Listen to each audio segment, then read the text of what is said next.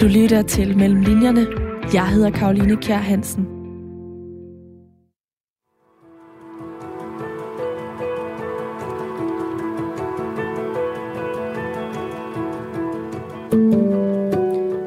Mona er ansat i en stor medievirksomhed. Egentlig så skulle hun kun være ansat i et par måneder for at komme nogle af mediets mange korrekturfejl til livs. Men hendes kontrakt som korrekturlæser og sprogkonsulent, den bliver forlænget. Og det er en forlængelse, som hun er rigtig glad for, fordi som kendt med i dans, der har hun ikke ligefrem oplevet, at jobbene de hang på træerne. Derfor så skal den her øh, forlængelse selvfølgelig fejres, og sammen med sine veninder, Cecilia og Anna, så tager hun ud på et værtshus. Det er sådan et snusket et af slagsen, der er lavt til loftet, nikotingule voksgardiner og en jukebox. De når kun lige at hente den første omgang af flaskeøl, inden Monas telefon vibrerer. Klingen lyder det også, og på skærmen der popper et messenger-ikon frem. Det er en besked fra hendes chef, Christian. Får du fejret kontrakten, spørger han, og afslutter med en blinke smiley. Det her det er bare et eksempel på nogle af de sexistiske tilnærmelser, som Mona, der er hovedperson i romanen Love Story, oplever på sin arbejdsplads. En arbejdsplads, der som sagt er en stor medievirksomhed, og derfor så er jeg personligt ret spændt på at læse romanen. Dels fordi jeg selv er en del af mediebranchen, men også fordi, at det her det er en kæmpe offentlig debat. Anden bølge af MeToo, som Sofie Linde med sin tale til Zulu Awards sidste år fik fyret godt op under, den ruller nemlig stadig i den grad. Og faktisk så skrev forfatteren til Love Story under på sin bogkontrakt, dagen før, at politikken de offentliggjorde et øh, støttebrev til Sofie Linde. Et støttebrev, som er underskrevet af 1.651 kvinder, og det var et, som de udgav umiddelbart efter det her awardshow. Og bogen Love Story, den udkom i januar Netop som størstedelen af den danske befolkning, de havde Jes Dorfs navn på grund af tidligere krænkelser af kvindelige kollegaer på læberne. Hvis den nuværende MeToo-bølge den synes ukonkret eller er svær at blive klog på, så kan jeg anbefale romanen Love Story. For den er skrevet af en af kvinderne, som har oplevet det hele indefra. Den er fuld af eksempler på, hvordan og hvor forskelligartet sexisme kan se ud på en mediearbejdsplads. En hvilken som helst arbejdsplads, vil jeg næsten våge at sige. Og derfor så er Love Story også den bog, jeg i dag dykker ned mellem linjerne i. Kære lytter, hjertelig velkommen til Mellem Linjerne. Programmet her på Radio 4, hvor jeg taler med nogle af Danmarks dygtigste forfattere om alle de forberedelser og oplevelser, der ligger før deres bøger de kunne skrives. Alt det research-arbejde, som de har været ude i, og som ligger mellem linjerne i deres bøger. Og også rigtig hjertelig velkommen til dig, Marie Ulrik, som har skrevet bogen Love Story. Tak skal du have. Som jeg siger her i introen, så skrev du kontrakt på bogen, før at øh, Sofie Linde modtog det her støttebrev, altså lige umiddelbart, da hun øh, holdt den her tale til Zulu Awards. Og for at kunne gøre det, så var du jo nødt til at have skrevet noget i forvejen. Så spørgsmålet er egentlig, hvornår begyndte du på at skrive den her roman, der ligesom har MeToo som en overordnet tematik? Jeg begyndte at skrive helt tilbage i august 2018 faktisk. Øh, men jeg har lige en lille rettelse, at øh, jeg fik tilbudt kontrakten samme aften, som politikken publicerede brevet. Sikke et tilfælde. Ja, ja, det var det nemlig. Og der er flere journalister, som har sådan et tale sat, at jeg godt nok har fart på i forhold til at øh, ja, skrive en roman om det her emne og få den ud, imens debatten stadigvæk øh, er aktuel. Men der kan jeg så sige, at jeg har ikke gjort det på et halvt år, jeg har gjort det på to og et halvt år. Der har ligget meget øh, ja, arbejde bag. Nu nævner jeg det her med, at du kender det hele indenfra. Hvis man åbner din øh, roman Love Story, som er sådan brunlig, vel? Vil du ikke kalde farven det, øh, som coveret har? Jo. Øhm, og så står der Love Story med små bogstaver med lilla. Og så er der sådan nogle billeder af, af nogle marmorfigurer, øh, har jeg lyst til at sige. Hvordan vil du mm. selv beskrive den? Ja, jo, det er meget rammende. Nogle marmorstatuer. Ja, hvis man åbner den, og så til slut kigger, så er der et billede af dig, og der står netop, at du er kendt med i dansk, og du har skrevet om kulturstof på freelance basis siden 2011, og var så fra 2017 til 2020 ansat i TV2's nyhedsafdeling som korrekturlæser og sprogkonsulent. Og Love Story er din debutroman. Så er der jo nogen sammenfald mellem Mona i øh, romanen, som er hovedpersonen, og dig. Så hvornår stod det klart for dig, at du skulle skrive den her roman? Altså, hvad var det ligesom, der kickstartede det, når du nu gik i gang med den så længe før, at vi egentlig så øhm, anden bølge af MeToo rulle? Altså, hvad der fik mig i gang med at skrive bogen mm. back then? Øhm, en blanding af kedsomhed og skrivetrang. Jeg har altid skrevet, siden jeg var barn, sådan helt klichéagtigt. Øhm, tidligere har det mest været noveller, så jeg har ikke skrevet noget så langt før. Øhm, men i sommeren 18, der havde jeg ligesom nok øhm, stof til at gå i gang. Og det var ikke, fordi jeg på forhånd havde tænkt, at nu ville jeg skrive en hel roman, men der var ligesom bare en nødvendighed i projektet, der gjorde, at jeg skrev hver weekend, fordi jeg dengang arbejdede øhm, fuldtid på TV2 i hverdagene. Øhm, og ja, blev ved med det øh, frem til øh, februar 20, hvor jeg så forlod TV2, og så ja, brugte hele 2020 på at skrive romanen færdig og få den udgivet. Og så udkom den jo så netop der, da alt det her med Jes Dorf, det ja. var ude i, i vælten. Var det ikke helt vildt? Jo, jo, det hele har været virkelig sådan syret timing, og jo som sagt ikke planlagt. Øhm, og faktisk i december, hvor den var planlagt til at komme ud, der nåede jeg at få lidt stress, fordi vores tidsplan skred. Og jeg nåede at tænke, åh oh, nej, nu kommer den i 2021, og der er så ingen, der gider at snakke om MeToo længere. Øhm, men det var der jo heldigvis, der er der stadigvæk, og øhm, ja, forhåbentlig er samtalen først lige begyndt. Ej, nu er vi ret godt i gang, synes jeg, men det var i hvert fald øhm, en god øhm, PR-mulighed, at Jes Dorf var i politikken ugen før. Det kan måske også snakke om senere, at det har så også været en udfordring for mig at styre alt den medieomtale i forhold til øhm, at holde fokus på det udramatiske, som min bog jo prøver at tage fat i, som du også forklarede så fint i introen. Det er nemlig en bog, der har fået meget medieomtale, i hvert fald i taget betragtning, at, det er, at du er debutant. Det er din første roman, og den udkommer på øh, Byens Forlag, som er sådan et lidt mindre forlag. Nu er jeg så stor fortaler af det mindre forlag. Jeg synes, der er rigtig mange, der, der udgiver øh, meget gode romaner, eller digtsamlinger for den sags skyld, men faktisk også fordi, jeg synes, de tit er ret lækre. Altså, der, der er blevet gjort lidt ekstra ud af det æstetiske forsiden, hvordan papirkvaliteten er. Du har været ude og fortælle netop, at der er sammenfald mellem dine egne oplevelser og øh, det, som Mona oplever. Men Mona hedder jo ikke Marie. Hvor meget, kan man sige, er dig i, øh, i den her roman, og hvor meget har du taget afsæt i dig selv? Jeg har lige fået samme spørgsmål af en øh, gymnasieelev, som skriver SAP-opgave om romanen, hvilket er helt vildt fantastisk. Øh, og jeg må tænke lidt over det. Øh, men jeg svarede hende, at jeg har gavmildt øset meget af mig selv over i Mona. Jeg har fra starten tænkt, at det var sådan, det skulle være. Altså, jeg har egentlig ikke været særlig blufærdig i forhold til at bruge mig selv. Øhm, jeg, stol, jeg tror ikke så meget på den der ting med, øh, at der er en skældende, eller bør være en skældende mellem det personlige og det private. Jeg synes, det private kan en hel masse, så længe øhm, din skrift er god. Øhm, men jeg vil sige, jeg har nok skruet op for øh, min, min umodne side og min obsessive side i Mona. Øh, så hun er ikke mig, men ja, hun rummer helt klart ja, sider af mig. og lad os lige dvæle, hvem Mona hun er, fordi Mona hun er fortælleren, hun er jeg-fortælleren i, i bogen her, og, øh, og hun hedder som sagt ikke Marie, så, øh, så selvom at der oftest, når man tager afsæt, når forfatterne de tager afsæt i sig selv, så ser vi, at de har samme navn. Øh, det der med, vi kan kalde det autofiktion, sådan rent teoretisk, så er det, hvis der er et sammenfald mellem forfatterens og øh, hovedpersonens øh, navn. Og det er der jo ikke i det her tilfælde, men, men det bygger trods alt på en del af dine egne erfaringer. Men Mona, hun... Øh, nu bruger du selv ordet umoden. Hmm. Hvordan vil du egentlig beskrive hende? Altså, hun, øh, hun er i hvert fald ret flakkende. Ja, det kan også være umoden at for hårdt et ord. Altså, hun er 28 og er næsten lige helt frisk fra universitetet.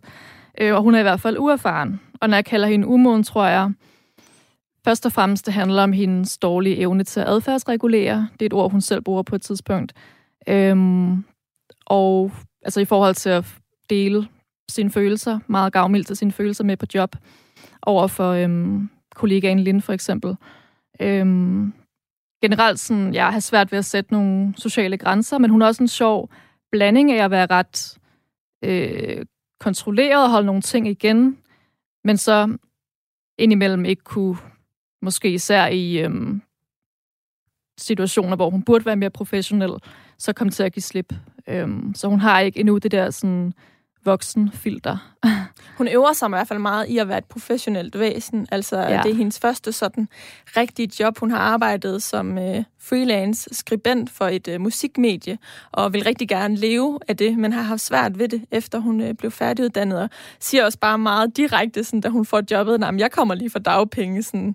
Mm. Altså, mhm. nogen vil måske sige sådan, at jeg jeg har lavet alt muligt andet. Altså hun, sådan, hun er meget umiddelbar i sin ja, måde at tilgå rigtigt. sine kollegaer på. Og det resulterer jo også i, at hun, hun har svært ved at finde ud af, om, om hun skal være venner med dem, eller, øh, eller om hun skal se dem fuldstændig som nogen, der er distanceret. Øh, og, og deriblandt er der jo så også forholdet til hendes chef og dem, der er højere op i ledelsen, altså hvordan hun skal omgås øh, dem.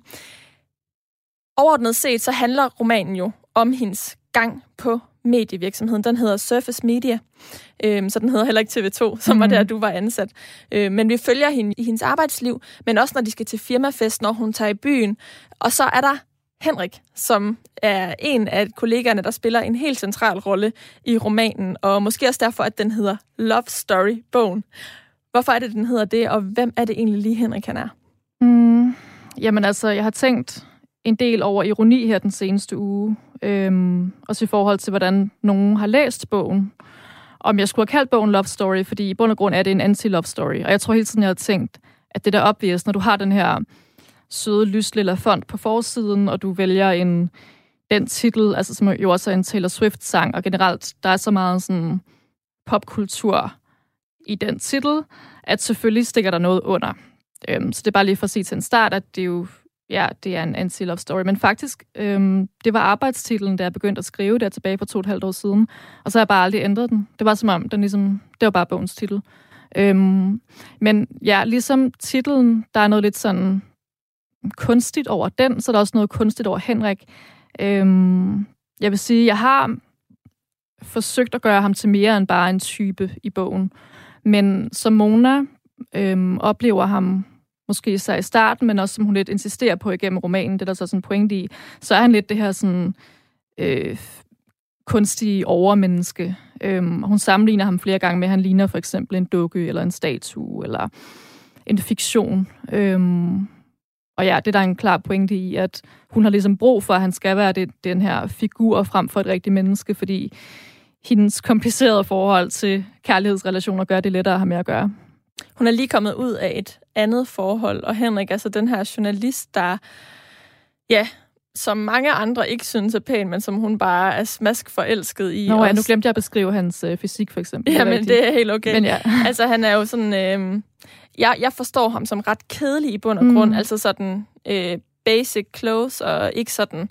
Øh, nogen særlig veltrænet krop, men har alligevel en eller anden charme, aura omkring sig, som også gør, at han har været sammen med andre mm. på, øh, i mediehuset. Men det interessante er jo, at, øh, at hvad hedder det, Mona, hun på mange måder også gør nogle sådan lidt krænkende tilnærmelser til ham, fordi hun bliver ved med at vil prøve at få et forhold, få en relation til ham, øh, mm. selvom at han afviser hende, øh, hende gang på gang. Og øh, nu håber jeg, at lytterne de vil få en fornemmelse af, hvem Mona hun er. Hun er jo ret sådan, i bund og grund øh, ærkær omkring sit arbejde, laver Excel-ark, vil gerne gøre sig umage og være dygtig. Og jeg oplever hende også som, som en dygtig medarbejder, men samtidig også den her øh, flakkende type, der forsøger at begå sig på arbejdspladsen og generelt træde ind i sådan et mere voksenliv, hvor at druk ikke nødvendigvis skal fylde i hverdagen. Øhm, vi har fundet en passage, som du skal læse højt, øh, som beskriver, øh, hvordan det her, hvordan hun ligesom er som karakter, men hvor, hvor hun også er, er sammen med Henrik, hvor deres relation, sådan, hvor den er helt spæd, kan man sige, det er helt i begyndelsen, den bliver udfoldet.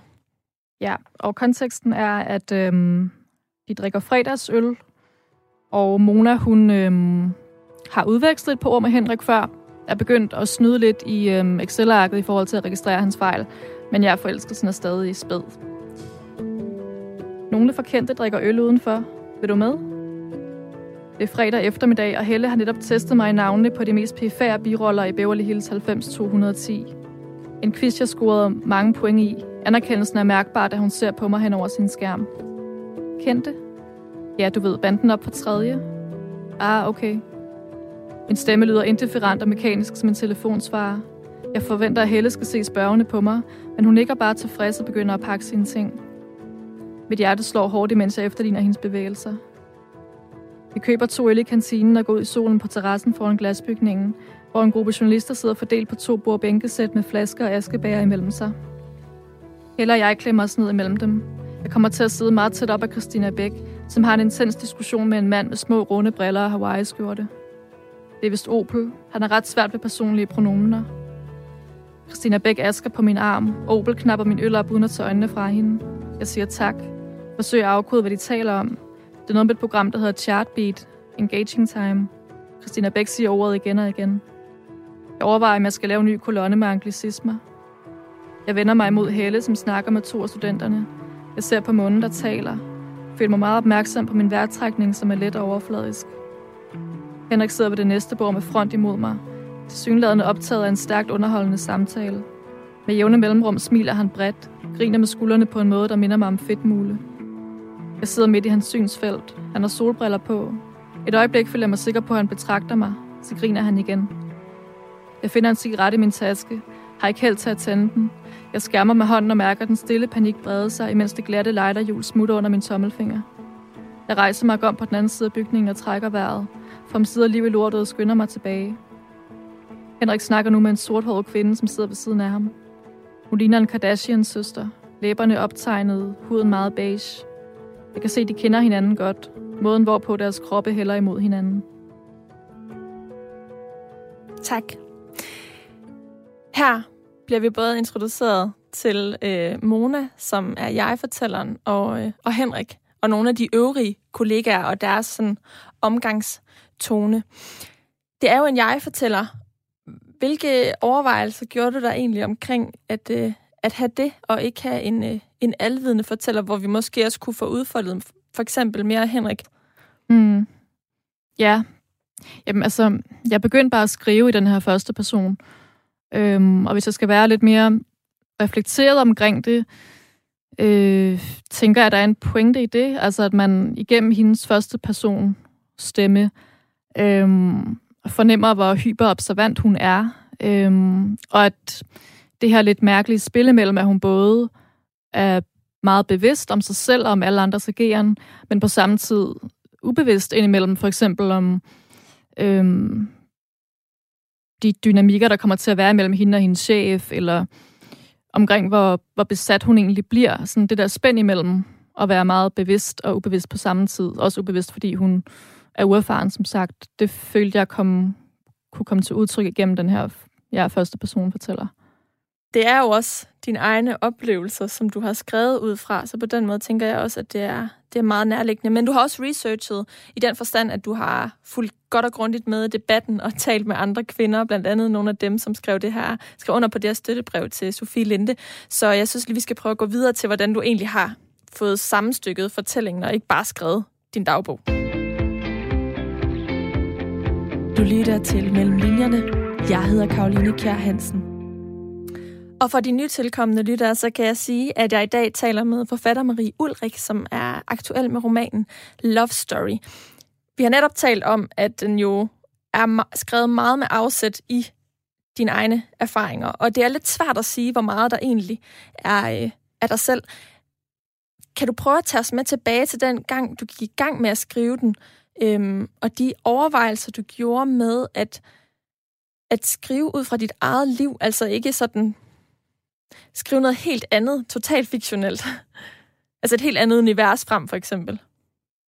Ja, øhm, jamen jeg ved slet ikke, om jeg burde sige det her, men jeg skrev meget intenst dagbog i sommeren efteråret 17. og det var de dagbogssider, som inspirerede mig til at begynde at skrive øh, noget fiktion ud fra det. Så jeg vil sige, de første måneder, der skrev, der, jeg skrev, der var det nok svært for mig helt at skille det ad. Men jeg tror heller ikke, jeg var så reflekteret om det. Men, men så igen, jeg har, jeg har altid, som sagt, skrevet øh, fiktion i form af små historier, der var lille, og senere noveller. Øh, og jeg har læst meget, og jeg har konsumeret rigtig meget popkultur, eller ja, generelt bare øh, filmværker, alle mulige værker, alle mulige narrative værker. Øh, så jeg kunne mærke, da jeg skrev, og jeg havde også den her fornemmelse for øh, at skabe en fortælling, altså i forhold til, at der skulle øh, være en fremdrift, og der skulle være et sammenhængende øh, univers omkring karaktererne. Så jeg tror, der begyndte jeg bare at digte på lidt af mig selv. Og øh, ret hurtigt, efter to måneder, blev jeg en del af sådan en skriveklub, som så ikke varede så længe. Den første, jeg var i der. Men hvor jeg fik kritik på mine tekster, og blev gjort opmærksom på, at, øh, at mm, hvordan mange læser mit sprog, at det virker meget let, og nogen vil sige kægt. Øhm, og det har jeg faktisk prøvet at skrue ned for siden. Men nu her kan jeg se, at det er noget, som hænger ved som nok bare er min stil. Men det var rigtig fedt at blive bevidst sådan tidligere i forløbet om, hvad, hvad er jeg for en slags forfatter, og er det noget, som jeg vil dyrke og bruge aktivt, eller vil jeg hellere prøve at udfordre mig selv at gå i en anden retning, eller sådan, ja, lige mærke, hvor det var på vej hen. Ja, altså jeg tænker, der er jo stor forskel på at skrive sin dagbog og have et behov for at bearbejde oplevelser rent sprogligt, og så tænke, det her er faktisk en historie, som fortjener at se dagens lys, altså en historie, som alle andre kan lære noget af. Men hvad var det ved stoffet, som gjorde, at du kunne se den her netop fortælling, altså, øh, og ikke bare tænkt, øh, det er til min egen skuffe, men noget, der rent faktisk kunne, kunne krydres og dermed blive noget, som andre, øh, du kunne forvente, de vil bruge deres tid på at læse? Øhm, det var den her mm, destruktive kærlighedsrelation. Og jeg tror, jeg følte, det var en vigtig historie, fordi jeg kender det fra mig selv først og fremmest, men også fra andre kvinder i mit liv. Øhm, hvordan man bare kan sidde fast i øh, underlige, dårlige relationer, når man er ung kvinde. Altså det kan alle mulige mennesker jo i alle mulige tidspunkter af deres liv.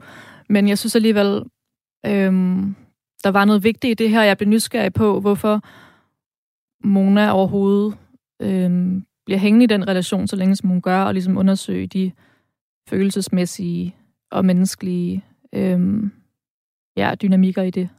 Og det er relationen til Henrik, vi taler om ja, her. det var, er... det var nemlig relationen til Henrik, som til at starte med, og ham som karakter, ham som en narcissistisk karakter, som jeg synes var spændende at skrive om. Øh, men det var jo helt tilbage i 18. Og senere, efterhånden som jeg skrev, og ligesom udfoldede hele det her surface media-univers rundt om Mona og Henrik, blev jeg også nysgerrig på det. Jeg synes, det var helt vildt sjovt, det her med at skrive om virksomhedskultur, moderne arbejdskultur, og netop det her med fra øh, den uerfarne løstansattes perspektiv.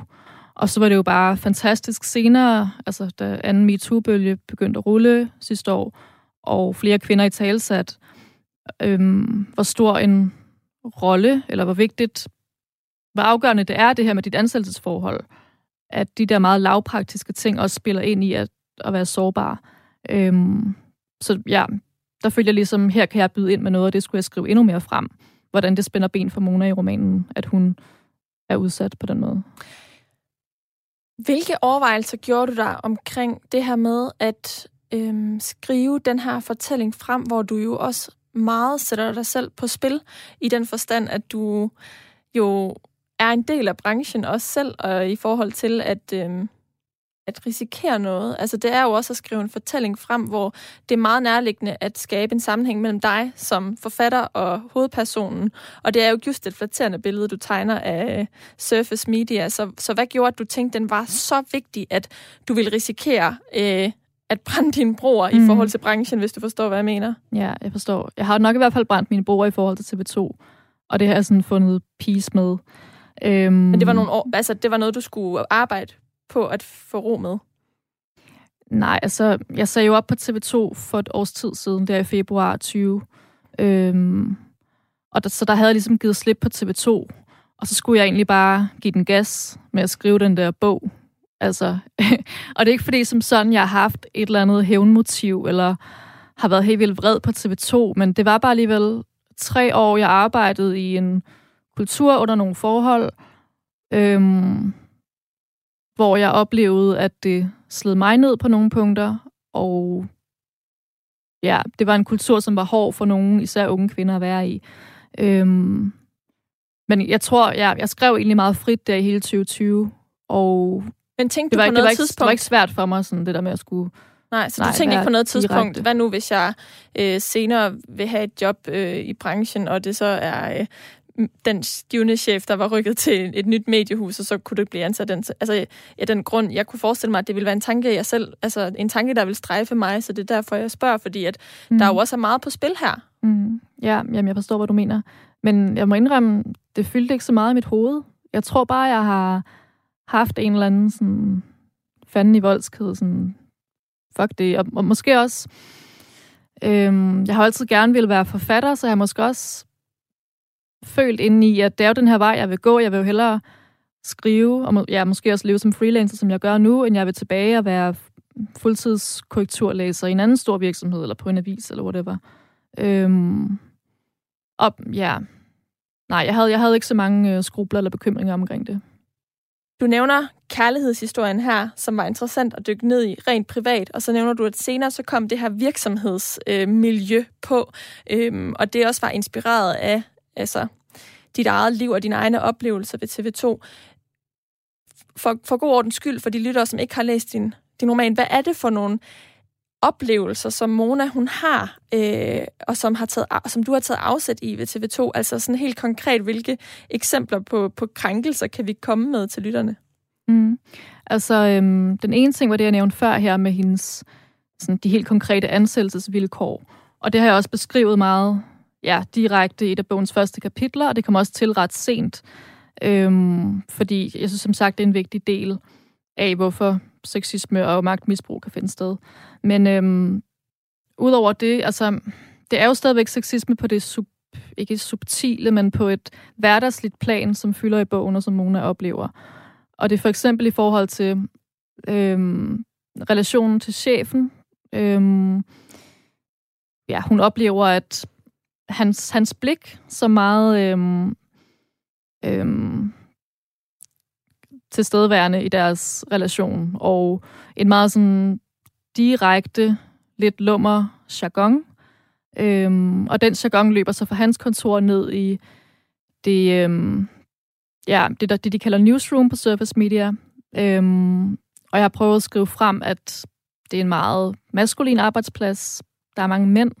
Newsroom, helt konkret, øhm, er et eksempel på noget, som du faktisk har skrevet frem, fordi du også har researchet øh, ved at orientere dig i debatten og, og andre kvinders øh, fortællinger. Og inden vi skal høre et eksempel på, hvordan du har, øh, det kommer til udtryk, det, den, den passage, vil du så ikke sætte lidt flere ord på den del af din research, altså den del af bidraget til romanen, som så du netop gjorde det her meget personlige stof til, til en fortælling og kunne skrue op for karaktererne, så det også så der virkelig er den her fremdrift. Jo, Altså den research, hvis man kan kalde det det, jeg gjorde her i forbindelse med, øh, med at skrive sexismen frem, um, det gav lidt sig selv, fordi jeg læste så mange artikler der i sensommeren efteråret 2020, især på Journalisten for eksempel, og hos øhm, Politikken. Øhm, altså vidnesbyrd fra andre kvinder som mig, øhm, der havde haft problemer på TV2, men også af mulige andre mediearbejdspladser. Og de ting, de sagde, det var egentlig ikke noget, jeg ikke vidste i forvejen, men jeg blev bare bevidstgjort omkring, ah, okay, det er en ting, det her med, at det er hårdt at være i opposition hele tiden, for eksempel. Det var en historie, der satte sig fast i mig, en projektansat kvinde, der fortalte om, at hun øhm, havde fundet en sexistisk jargon usjov. Hun havde fået ubehagelige beskeder øhm, og kommentarer, men hun ja, satte meget fint ord på, hvorfor det kan være svært at sige fra, øh, og det er fordi, det er hårdt at skulle være snærpen, hvis man fornemmer, at den sådan herskende kultur er, at det er grineren at være lummer. Øhm, så det var lidt en følelse for mig af, at ja, ting, jeg vidste i forvejen, blev jeg bekræftet i, og derfor ville jeg også skrive det frem. Og i forhold til Newsroom, øhm, ja, der tror jeg igen, de artikler, jeg læste, og de tv-indslag, jeg så, de radioindslag, jeg hørte, øhm, hjalp mig til at blive endnu mere konkret omkring øhm, det sted og den dynamik, der er, hvor jeg ligesom, jeg havde egentlig alle observationerne i mig i forvejen. Øhm, så det er taget ret direkte fra TV2's newsroom. Øhm, Ja, skal jeg prøve at læse ja, noget af det? det synes jeg, du ja. skal. Det er jo det, her, her så får vi jo så både udfoldet øh, dels den her jargon, som du, som du nævner, men det er jo så også et eksempel på, hvordan øhm, du har kunne, øh, kunne tydeliggøre strukturerne i romanformen. Yep. Klokken 11 henter jeg te til Linde og kaffe til mig selv og gør status. På to timer har jeg fået læst fire artikler. Jeg er opmærksom på kun at åbne Excel-arket, når Søren vandrer væk fra sin plads. Min indsats som korrekturlæser på servicemedia.dk har været svingende, siden jeg mødte Henrik, men aldrig så elendig som nu. I tankerne forbereder jeg allerede den, den mail, som skal få min chef til at annullere det såkaldte setup. Pludselig mærker jeg nogens varme hænder på mine skuldre. Du er så koncentreret, mus. Det er vist ikke for sjovt, det der korrektur. Jeg stivner. Jeg håber, at Søren ikke bemærker det. Det vil være pinligt for ham. I 30 lange sekunder venter jeg på, at han skal fjerne sine hænder fra min krop. Han klemmer let uden på det tynde skjortestof. Annoncerer så, at han skal skide, hvorpå han skubber til den specialbyggede lydløse dør, der vipper op som en overdimensioneret kattelem og traver ned ad gangen bag glasvæggen. Opel, Kast, Mikra og Bilb går til frokost. I holder skansen, ikke? råber de til mig og Linde. Linde løfter en lille hvid tommelfinger i vejret. Klokken to er der pressemøde på Christiansborg. Nyt finanslovsudspil fra regeringen. Da en gravid kvinde på samme tid bliver stukket ned i Holte og brugertrafikken skyder i vejret, synes Søren om sider falde ro bag sin skærm og demonstrerer noget, der minder om fokus. Der er dong, det dong, dong, dong. Jeg skæver til ham, mens han klikker rundt i chartbeat og klør sig i bakkenbarterne. Hvilesesringen ser ud til at stramme. Fingerhuden bulede på begge sider af det tykke sølvbånd. Jeg har engang læst, at man kan kastrere lam ved at fæstne en særlig gummiring omkring deres testikler. Efter et stykke tid falder testiklerne af. Tak. Det er enormt meget øhm, snak om kønsdele, i hvert fald, der er i, i Newsroom her.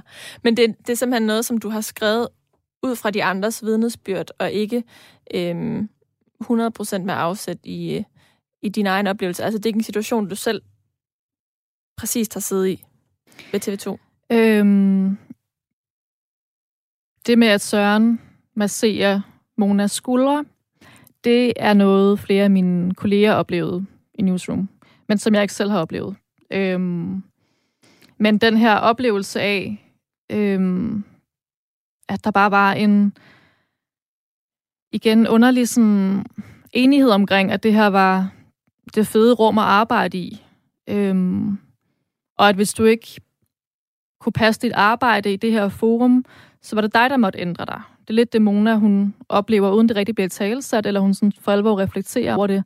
Men at øhm, der er en meget sådan voldsom maskulin energi, som netop kører på ja, øh, vulgære jokes, og øhm, i hvert fald også bare en manglende forståelse for et helt andet slags job, end det der ekstroverte øhm, redaktørjob. Og Vel også, ja. hvorfor der ikke er nogen, der ikke siger fra? Ja, ja. Hvorfor gør Mona ikke det? Øhm, igen, altså hun er jo en lidt blanding af, at hun gerne vil øhm, passe ind og ikke være i opposition, men også hele tiden ligesom registrere de ting, øhm, der sker, og har en kritisk indre monolog. Øhm, og noget, hun også gør i Newsroom og generelt på Service Media, det er, at hun ligesom holder øje med Lin, kollegaen Lin, som er studentermedhjælper, og ligesom øhm, har forstået at tappe ind i den her jargon og aflæse koderne og er vældigt af Søren og resten af redaktionen. Øhm, og det læser så ikke højt her, men hun griner ligesom med på de jokes, der er. Øhm, så ja, Mona observerer hele tiden, hvor, hvordan Lin forholder sig i det her, selvom Lin jo altså, er seks år yngre end hende. Øhm, og ja, så det er hele tiden sådan en, en registrering af, hvad, hvad andre gør, selvom hun egentlig er ret bevidst om grænser, tror jeg. Du øh, har selv sagt op ved TV2, øhm, og man kan sige, at du har sagt fra på den måde, men, øh, men oplevede du, at der var et alternativ, altså at blive og sige fra på anden vis? Mm. Eller var det ligesom den eneste måde at håndtere det på for dig? Altså, jeg tror, i bogen er det nok skrevet øhm, tydeligere frem, eller det bliver... Igen, der er forskel på mig og Mona, fordi øhm, jeg havde også gode kolleger på TV2, øhm, og jeg sad i rare afdelinger. Øhm, jeg havde en mindre god oplevelse i Newsroom, men jeg tror ligesom, jeg havde også styrken til øh, at markere, hvis, øh, hvis noget var over mine grænser. At det ved jeg egentlig ikke, om jeg gjorde. Måske valgte jeg ligesom bare at dyrke øh, det, det sammenhold, hvor jeg følte, at jeg passede ind. Fordi mm. ja, TV2 er også en kæmpe arbejdsplads. Så igen, det er meget ret lige at øh, understrege, at Surface Media og TV2 er heller ikke det helt samme. Mm. Øhm, men jeg valgte at sige op på TV2, fordi jeg kunne mærke, jeg havde en chef på det tidspunkt, som øhm, definerede den kultur, der var. Han ville gerne have, at, at jeg skulle tage mere del i newsroom, og vi blev ligesom enige om, at jeg ikke passede ind, men det havde sådan øhm, forfulgt mig lidt siden. Igen det her med, jamen, er det den kollega, der så ikke passer ind, eller skal man prøve at arbejde med kulturen, så den er mere inkluderende? Når jeg spørger om det her, så er det fordi, at øhm, jeg egentlig også oplever Mona som en, der i hvert fald ikke siger fra. Altså, så gør hun det i det skjulte, fordi hun øhm, vælger for eksempel at svare sin chef på den messengerbesked, hun får. Øhm, og hun øh, forsøger jo også at skabe en relation til Henrik. Og øh, altså, helt konkret, så tager hun jo øh, sit tøj af foran ham, selvom han ikke vil have det. Altså, det kan jo også opleves som krænkende for en mand. Så, så hvordan, hvordan, ser hun, hvordan ser du, hun tager, altså, at hun tager del i det, og hvordan, hvordan er, er der også en eller anden form for gensidighed i den her sexisme i bogen? Mm, det er en god, et godt spørgsmål. Fordi ja, der er en pointe i, at øhm, jeg vil jo nødlægge noget ansvar over på Mona eller på andre unge kvinder på, på danske arbejdspladser, men jeg tror bare, der sker det, at man i fællesskab, kollektivt, kommer til at øh, opretholde den her kultur, og det falder i bund og grund tilbage på den her arbejdskulturens magt. Altså det er bare, man skal virkelig have meget integritet. eller man kan nok så meget integritet, og stadigvæk har svært ved at være den ene, som ligesom siger fra, eller går imod, eller vil noget andet. Øhm, men ja, det var helt, jeg vil helt sikkert gerne have de her nuancer frem i, øhm, hvorfor det kan være svært at få, øhm, få bugt med, med hverdagsseksisme, og også sætte spørgsmålstegn ved, hvor meget der er Monas eget ansvar, og også, som du siger, i forhold til relationen med Henrik. Øhm, og der var en, en, jeg snakkede med, inden jeg udgav bogen, men hvor jeg var, jeg var ret langt i processen, som ligesom spurgte ind til, jamen, hvorfor er det anderledes, øhm, det Mona gør i forhold til Henrik, at hun så ikke også krænker, fordi hun, som du også nævner, altså nærmest stalker ham, eller i hvert fald sådan, øh, holder øje med udgivelsesplanen for hans redaktion, og ligesom hele tiden, eller ja, onanerer til, øhm, til tv-klip med ham, og ligesom via alle kanaler, hun kan, øhm, prøver at komme ind på livet af ham, og øh, man kan sige, er det ikke også hende, der lægger an på ham, og vil han overhovedet, og hun øh, ender med at komme med ham hjem, men de var også fulde, og er det ikke bare hende, der presser på, og så videre. Og det har faktisk, det har krævet research og refleksion fra min side, og ligesom selv blive klar over, hvor jeg står i forhold til det, og hvad, hvor, hvad forskellen er. Hvorfor er det, min fortæller ikke er krænker? For det vil jeg holde ved, Mona er ikke krænker. Øhm, Hvorfor er det, hun ikke er det? Ja, altså noget, der hjalp mig her, det var et citat af Emma Holten. Og, og generelt så har øh, andre feminister i den offentlige debat bare hjulpet mig i forhold til at blive klogere på de her ting, fordi ja, jeg har ligesom også skulle, skulle lære. Øhm, og hun, øh, ja, det var et klip tilbage fra 2017, da første MeToo-bølge rullede, eller prøvede at rulle, hvor hun øh, bare med få ord forklarer det her med, at hvis en mand råber efter en kvinde på gaden, så det er sjældent, fordi han vil have, at hun skal komme over til ham og invitere ham på date, men at det bare handler om, at han gerne vil råbe en kvinde på gaden. Og hvis en politiker lægger en hånd på et kvindelov, handler det om, at han vil gerne røre ved et kvindelov. Det er ikke, fordi han håber, at de kan have en, en romantisk eller ægte relation.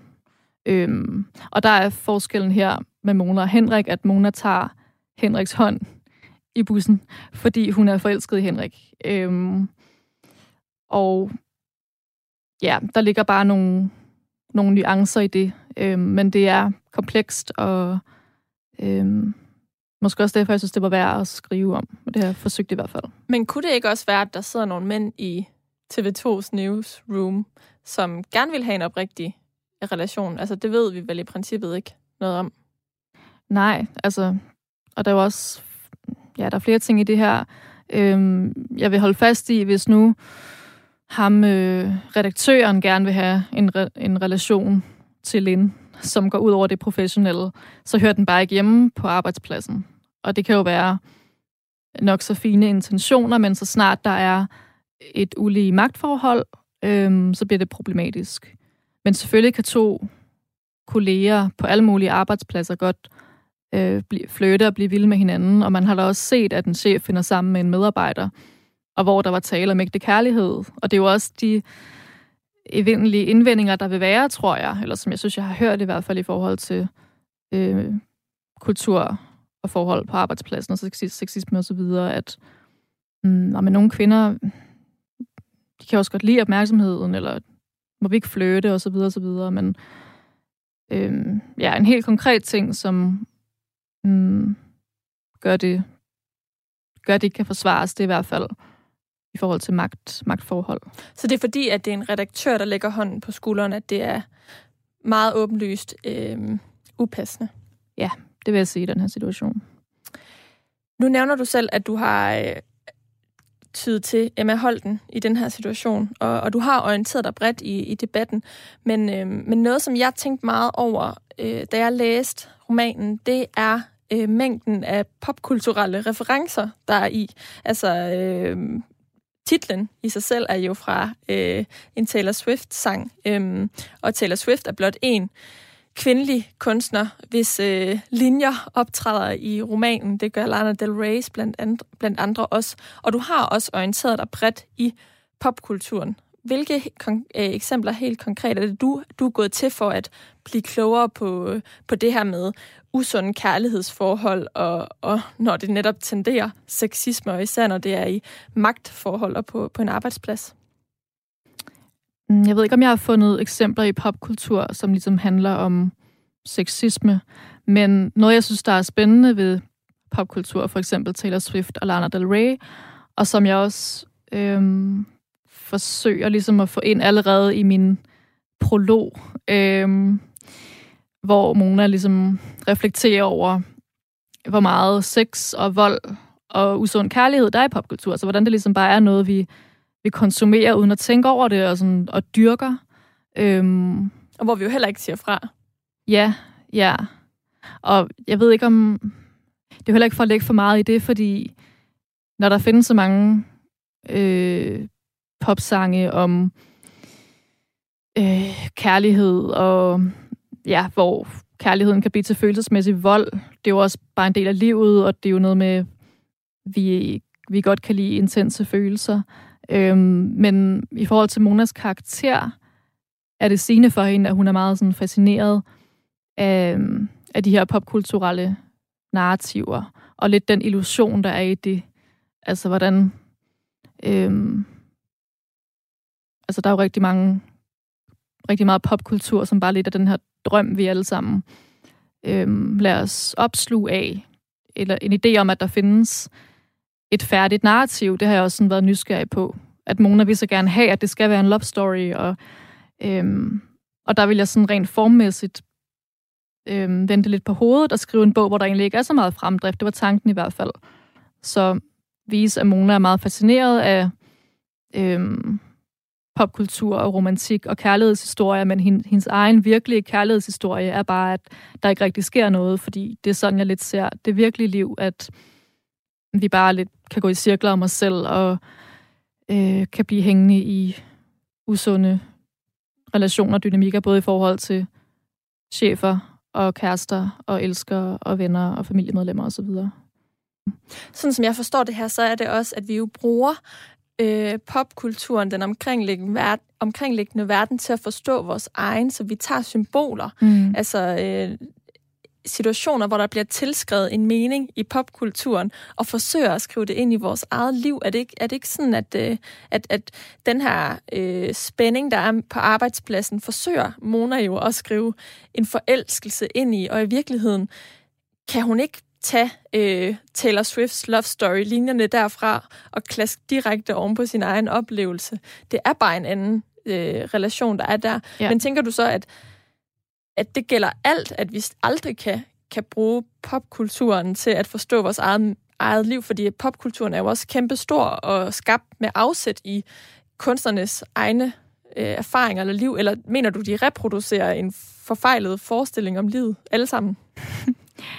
det bliver meget ultimativt. Ja. Men jeg må indrømme, ja, da jeg skrev, da jeg færdiggjorde bogen, og som jeg har tænkt det bagefter, så er det, det er meget ultimativt, sådan, min idé med bogen. Det har været meget sådan dark egentlig, at, at det, vi kan ikke finde den der mening. Selvfølgelig kan vi godt forstå os selv igennem popkultur, men jeg mener altid, at den mere vil være lidt en flugt.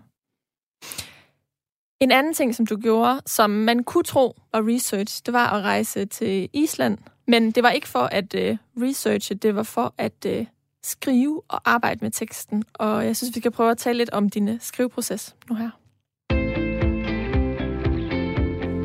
Du lytter til Mellem Linjerne. Jeg hedder Karoline Kjær Hansen. Og for de nye tilkommende lyttere, så kan jeg sige, at øh, jeg i dag taler med Marie Ulrik, som er aktuel med romanen Love Story. Rejsen til Island, hvad var det, du skulle der? Jeg skulle øh, op på et fire ugers skriveophold med forlaget og skolen Gladiator øh, i marts 2020. Øhm, så jeg sagde op på TV2, ikke kun på grund af det ophold, men det var ligesom min plan, at jeg skulle afsted dagen efter, jeg havde sidste arbejdsdag. Jeg skulle med færgen fra Hirtals til Sadis Fjordort, der ligger på østkysten. Øhm, og det var det er jeg så glad for, at jeg gjorde. Altså, jeg blev... Jeg måtte desværre tage hjem igen efter to uger, fordi corona skete. Øhm, men det rykkede rigtig meget ved min skrivning, at jeg tog afsted. Og jeg oplevede ved den læsning, jeg nåede at have øhm, med vores underviser, som også er forfatter, Sigrid Ur Larsen, at hun ligesom gav mig en genre, og det havde jeg ikke prøvet før, at, øhm, at føle, at min tekst blev set på den der måde, fordi jeg havde som sagt gået på nogle skrivehold før. Øhm, det har været nogle lidt mere sådan intime rum. Øhm, men hvor jeg havde fået at vide, at det, jeg skrev, det var som sagt sådan lige på kanten til at blive lidt for sommerkrimi. Lidt for let. Øhm, men hvor Sigga kaldte min tekst for dark chicklet. Og egentlig opponerer Det er første gang, jeg hører det. Ja. Dark chicklet. Ja, den trak hun lige ud af ærmet, sådan, som noget af det første, hun sagde om min tekst. Og jeg anede ikke, om hun ville kunne lide den. Og det er heller ikke, altså, hun, det er jo også bare en persons mening. Men, øhm, men ja, det betød bare rigtig meget for mig, at hun kunne se, hvad det var, teksten ville. Altså, at jo, den er beslægtet med noget, det, det vi kalder chicklet. Og det er jo åbenbart bare, fordi det handler med nogle kvinde, og plotmotoren, hvis der er sådan en, der er ligesom kærlighedsrelationen. Men at jeg godt kunne skrive noget mørke ind i det, og ligesom lege med genren på en bevidst måde. Øhm, men generelt opponerer jeg lidt imod chiclet, fordi det provokerer mig, at man ikke kan skrive en bog af en ung kvinde om en ung kvinde, uden at det skal være chiclet. Det kan man måske også, men igen, det er nok noget med tonen og sådan, igen, den der kærlighedsmotor i min bog, som gør, at det er chiclet. Men ja, i hvert fald, hun, øhm, hun gav mig en feedback, som gjorde, at, og senere, ja, øhm, kritik på hele mit manuskript.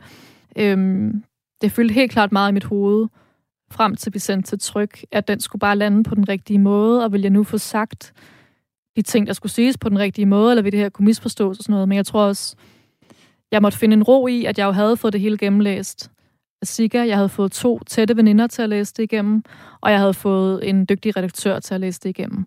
Og så hvile i, at øhm, måske kan man bare heller aldrig blive færdig med en roman, der vil altid føles, som om der er noget mere, man kan råde videre med. De her to tætte veninder, som du fik, den til at læse, øh, fik, fik til at læse øh, romanen, med hvilket henblik skulle de læse den på? Altså, øh, overvejede du at tage fat i nogen andre fra branchen, der skulle ligesom øh, ikke godkende dine iagttagelser, men ligesom kunne skrive under på, at, at dine oplevelser, som du formidler i romanen, øh, er sandfærdige til en vis grad? Ja, øh, de to veninder, de arbejder i mediebranchen og i filmbranchen. Så det var... Jo, det, det spillede nok ind, at jeg ville gerne ligesom have, at de skulle sige god for, at det var en realistisk miljøbeskrivelse. Hvis man læser bogen, så finder man ud af helt konkret, hvilke krænkelser, der er, der er tale om. Men var der nogen, du, nogle situationer, du valgte at tage ud, fordi nogen mente, de var for, for grove, eller ikke kørt hjemme i, i den skildring, du lavede?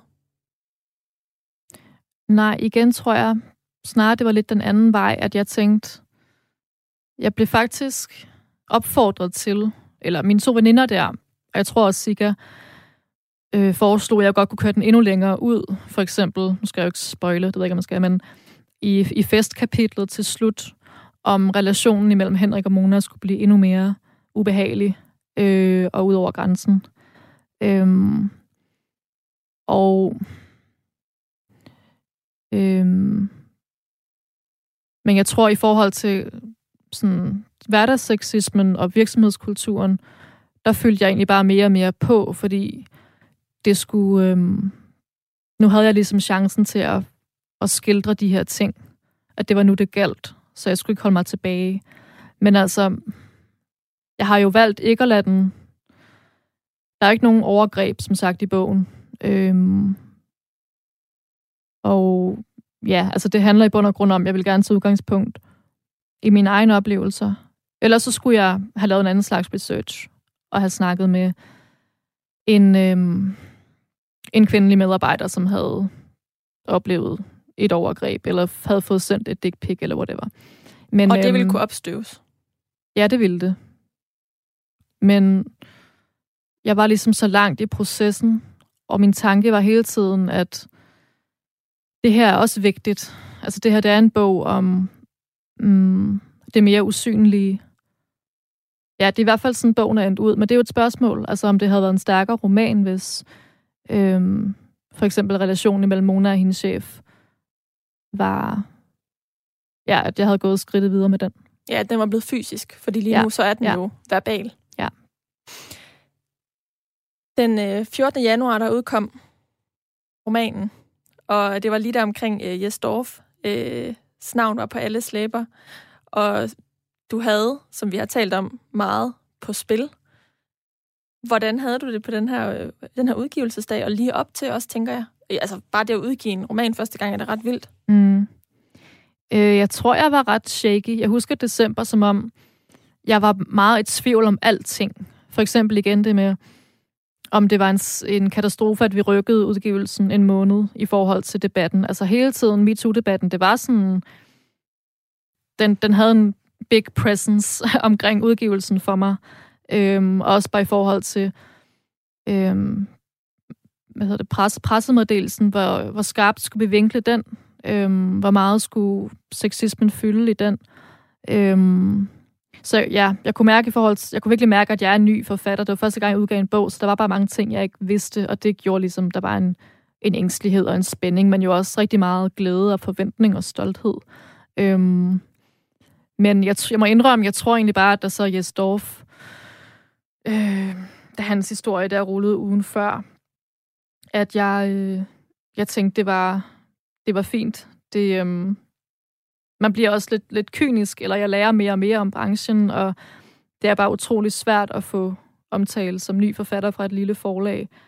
Så mm, kunsten var ligesom bare så at bruge den opmærksomhed, jeg oplevede, der var fra journalister og medier til at snakke om bogen, men på en måde, hvor jeg kunne stå inden for det. Jeg har for eksempel sagt nej til at snakke med BT, fordi jeg frygtede, at de ville skrive en ren TV2-skandale sexisme vinkelartikel Øhm, og det havde jeg ikke lyst til. Øh, men heldigvis bliver jeg bare mødt af sådan nogle vildt dygtige, rare journalister, og mine øhm, udtalelser blev også forholdt chefredaktøren på TV2, og det var jeg ikke forberedt på, men det er jo bare normal journalistisk praksis, at det gør man, når der er en part, der udtaler sig kritisk om en anden part. Men den skulle jeg lige sluge. Har der været nogen øh, respons derfra? Har du har fået nogle henvendelser fra andre medarbejdere? Kun gode. Altså, jeg har fået rigtig mange henvendelser fra gode gamle kolleger, som har læst bogen. Øhm, det har virkelig været skønt. Jeg har følt, der har været sådan et hæppekor. Jeg har også kunne mærke, at de bare synes, det er sjovt. Fordi øhm, hvis man har arbejdet på TV2 eller arbejder nu, så kan man bare genkende rigtig mange ting, både sådan i forhold til øhm, omgivelserne og ja, også nogle af, af karaktererne vil man måske kunne genkende i personer. Hvordan går du ind i din næste skriveproces med de tanker? Altså, er du gået i gang med et nyt projekt, øh, eller tænker du, jeg skal aldrig bruge mig selv igen, eller hvor hmm. står du der lige nu? Øhm, jeg tror ikke, jeg har lagt så mange sådan, regler for mig selv om det. Jeg tvivler på, at jeg kommer til at skrive en bog igen, der på den måde går så konkret ind i mit eget liv. Øhm, men jeg er sikker på, at jeg kommer til at skrive en bog igen. Og der tror jeg, jeg har en forventning om, at næste gang jeg skriver, vil jeg vide bedre, eller bare være en bedre forfatter, og sådan ja, vide, hvad der fungerer for mig, og hvad der ikke fungerer for mig. Er det kun ting, du tænker fungerer for dig, eller er det noget, som du kan råde andre til, der sidder i den proces, hvor du sad for, for et år siden? Faktisk præcist, vel? Ja, øhm, nej, det tænker jeg generelt er en god idé, hvis du gerne vil skrive, eller har noget, du gerne vil udgive, men stadigvæk er sådan er ny i det. Altså, ja, få al den feedback og kritik, du kan få, og læse en hel masse bøger, og øhm, ja, man skal turde dele det med verden, og det er ret skrøbeligt, men det gør bare, at du får, en, du får et bedre værk. Lad det være de sidste ord for i dag. Marie Ulrik, jeg vil sige tusind tak, fordi du var med i mellem linjerne her på Radio 4. Og jeg vil også sige tusind tak til dig, der har lyttet med. Du har lyttet til Mellem Linjerne. Det er programmet, hvor jeg taler med nogle af Danmarks dygtigste forfattere om alle de forberedelser og oplevelser, der ligger før deres bøger de kunne skrives. Alt det research-arbejde, som de har været ude i, og som ligger mellem linjerne i deres bøger. Kære det også med et J, og jeg håber sådan, at vi lyttes ved.